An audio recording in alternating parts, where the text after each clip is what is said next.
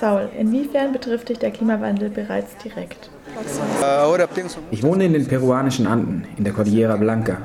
Oben in den Bergen, unweit meiner Heimatstadt Huaraz, gibt es einen Gletscher und einen Gletschersee. Die globale Erwärmung sorgt dafür, dass der Gletscher schmilzt und sich riesige freiliegende Eisbrocken von mehreren hundert Tonnen bilden, die über dem See hervorragen. Sie drohen jeden Moment abzubrechen und in den See zu fallen. Wenn das passiert, wird es eine riesige Flutwelle von 20 bis 30 Metern geben, die sich ihren Weg talwärts bahnt. Die Menschen in meinem Dorf sind auf diesen Fall nicht vorbereitet. Es gibt keinerlei Schutzmaßnahmen. Sollte es dazu kommen, wären rund 50.000 Menschen betroffen. Und das ist nicht unwahrscheinlich. Bereits 1970 beendete eine derartige Flutwelle das Leben von 5000 Menschen. Die Rechnung ist eigentlich ganz einfach. Europaweit bläst RWE am meisten klimaschädliches CO2 in die Atmosphäre. Seit dem Beginn des industriellen Zeitalters beträgt der Anteil des Konzerns ca. 0,5 Prozent. Meine Forderung? Äquivalent dazu sollen auch 0,5 Prozent der Kosten für die Schutzmaßnahmen für Betroffene, also 17.000 Euro, von RWE bezahlt werden. Sí, están siendo.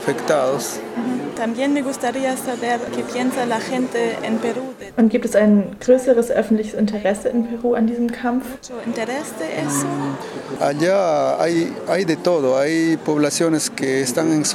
In Peru gibt es Menschen, die in gesicherten Gebieten leben und einige, die in Risikozonen wohnen. Dementsprechend unterschiedlich sind auch die Einstellungen zum Klimawandel. Ich habe sehr viel Rückhalt und Hilfe erfahren, aber natürlich auch kritische Stimmen zu hören bekommen. Es gibt also beides. Im Endeffekt ist es eine Frage der persönlichen Betroffenheit.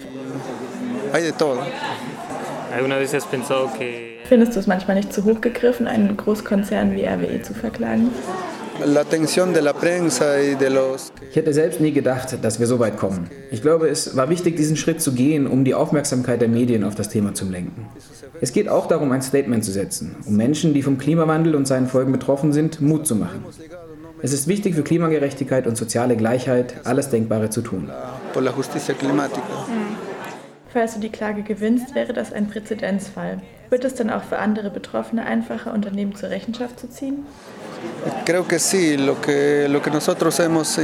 Das glaube ich schon. Wir haben die ersten Schritte initiiert und solange es keine politischen Lösungsstrategien gibt, werden die Leute dann von ihrem Recht Gebrauch machen müssen, zu klagen und die Verursacherinnen zur Rechenschaft zu ziehen. Ich vertraue darauf, dass das Rechtssystem Deutschlands funktioniert.